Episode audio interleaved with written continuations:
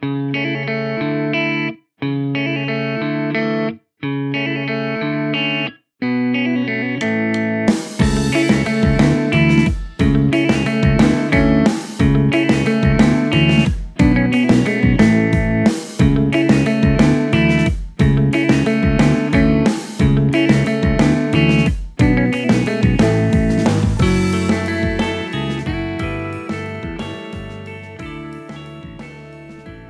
おはようございます。新しい地図帳の見方、本日もスタートです。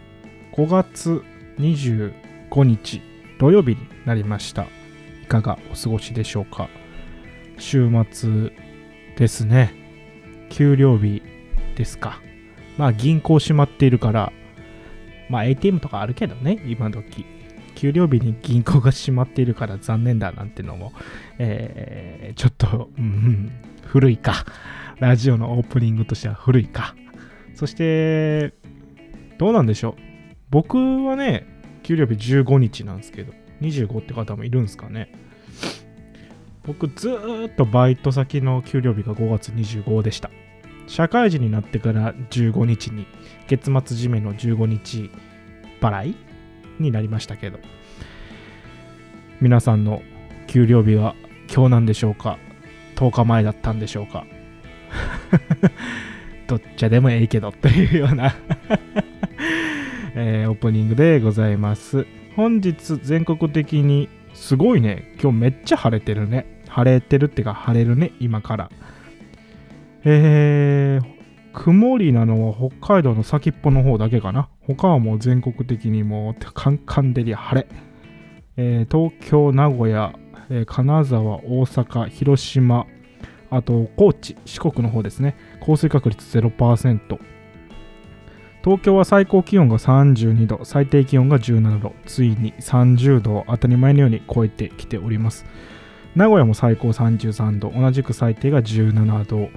えー私が住む関西の方では32度が最高気温で最低が17度。夏ですね。すっかり季節は夏ですが。30度超えてきましたね、ついに。うーん、こればっかりはもう止められないですね。熱中症にはお気をつけください。昨日か一昨日かに、えー小学校かな？幼稚園かな？で、体育祭、運動会をやっていて、運動会の練習をやっていて、えー熱中症で人が体調を崩してしまったというような園児たちが体調を崩してしまったっていうようなニュースを見かけましたけどいやーこれは崩すねお昼間ぐらい。ちょうどピークがお昼12時を超えて30度を上回りそこから午後3時にかけて、えー今日の最高気温33度を目指していくと。まあ日の入り以降は、えー気温が下がりますけど一番下でも17度。私が住む奈良県は一番下で13度まで下がるというような予測になっております。季節はいつが一番嫌いですか？って聞くともうこの流れでは夏になってくるんですけど僕夏が嫌いなんですよ。冬が大好きなんですよ。冬は食べ物も美味しいし僕が好きなスポーツって冬にスポーツやることが多いのであと、まあ、夏夏に本当に魅力を感じない。海とかも嫌いだし。今週間予報をびっくりして週間予報を見てびっくりしてしまいました。週間予報を見てもやっぱ30度って文字がずらずらずらっと並んでますね。30度上回ら上回らない日でも28度とかになっているんで。いやーもう覚悟しないといけないね。開始4分間。まだ4分経ってないですか ?4 分間ずっと。天気の話をしてますけど。この番組はいつから地図の番組から天気の番組に変わってしまったんでしょうか。ちょっとあまりにもね30度超えるっていう事実にまだ、えー精神的にも追いついていなくて、えー心がそっちに持っていかれてトークがすっかり天気の話になっておりますがちょっと長くまた配信の間が空いてしまったんでしょうか？でしょうか？放送作家さん。放送作家兼ディレクター兼プロデューサー兼あと何？いろいろやってるよねあなたこの番組においては。喋る以外全てをやっているえクレハさんが非常に申し訳なさそうな顔をされてますが。前回は、えー、四国徳島県の地図帳の見方をご機嫌にやらせていただいたんですけど、まあ、いつでもご機嫌にやってるんですが、えー、ちょっと音質が悪かった。と思います。マイクの設定を間違えてたんですかね。この1万円近くするマイクを使わずパソコンの、えー、環境マイクパソコンにそもそも備わってるマイクで僕の声を取っていたというような。なんかいつもよりシャカシャカ音が聞こえていたみたいなね、えー、気づいた時にはもう僕ら収録終わっていたみたいな。えー、しょうがないからその日だけやってあの日何本ぐらい撮ったんでしたっけ？5本ぐらい。もっと撮りましたっけ？四国全部撮ったよねあの日。四国とあともう何個か撮ったよね。ん？あ合計5個。合計5個あの日は撮ったのに、えー、残り4本がおじゃんというような、えー で次の収録日がもう今日5月25日に5月24日ですか。厳密には。5月24日にするっていうのは決まってたんで、えー、どうしようもなくて、えー、また1週間以上も空いてしまいました。えー、どうしましょう。僕がお詫びを申し上げればいいんですか？あ、わかりました。えー、申し訳ございません。えー、うちの桜バクレハが大変な粗相をさ、えしてしまいました。本当に申し訳ございません。これで、え僕の、僕の謝罪で許していただければと。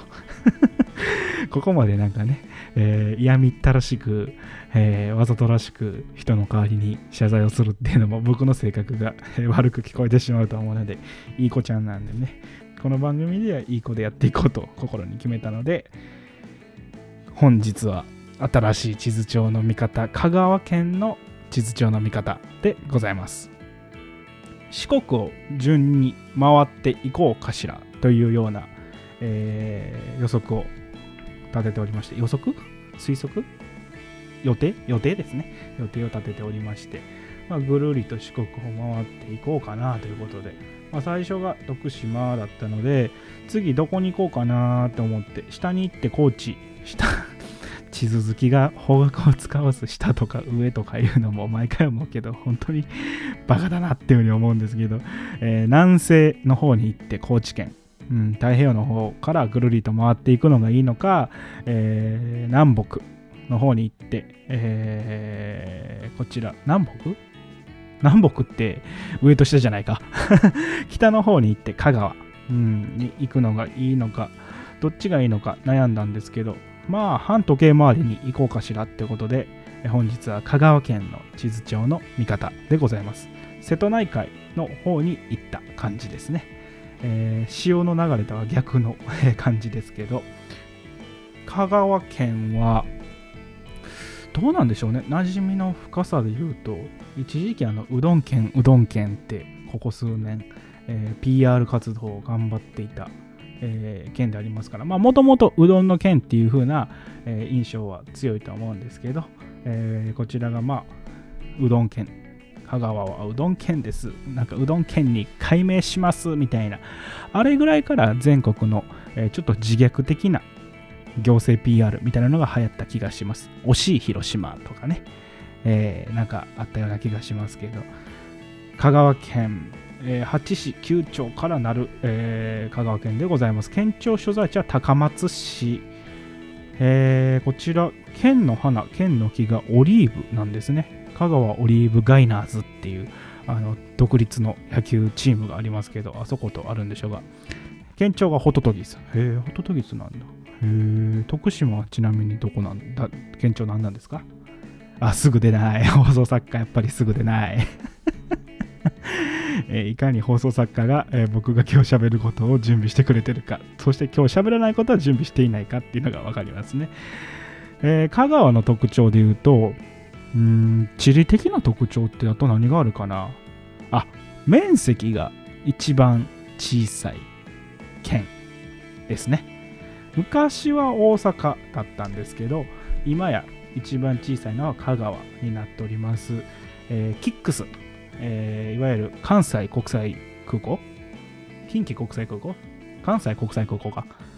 えー、関空ができた時に大阪は関空を海の上に作りましたからその関空を作った分の面積だけ県土が広がりまして香川県を追い抜いて全国ワースト2位になったとでその時に、えー、香川がもともとワースト2位だった香川が全国一番面積が低い。ワーストっていうとね。面積なんで全国で最小の県になったってことですね。